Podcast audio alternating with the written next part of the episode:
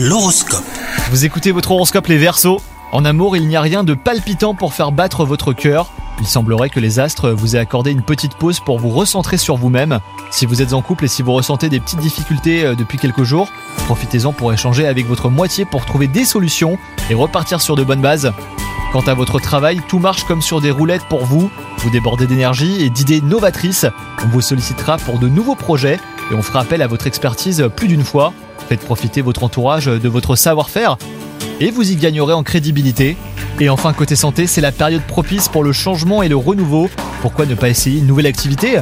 Voir un sport que vous avez toujours voulu pratiquer? Osez la nouveauté et modifier vos habitudes, cela vous fera le plus grand bien. Bonne journée à vous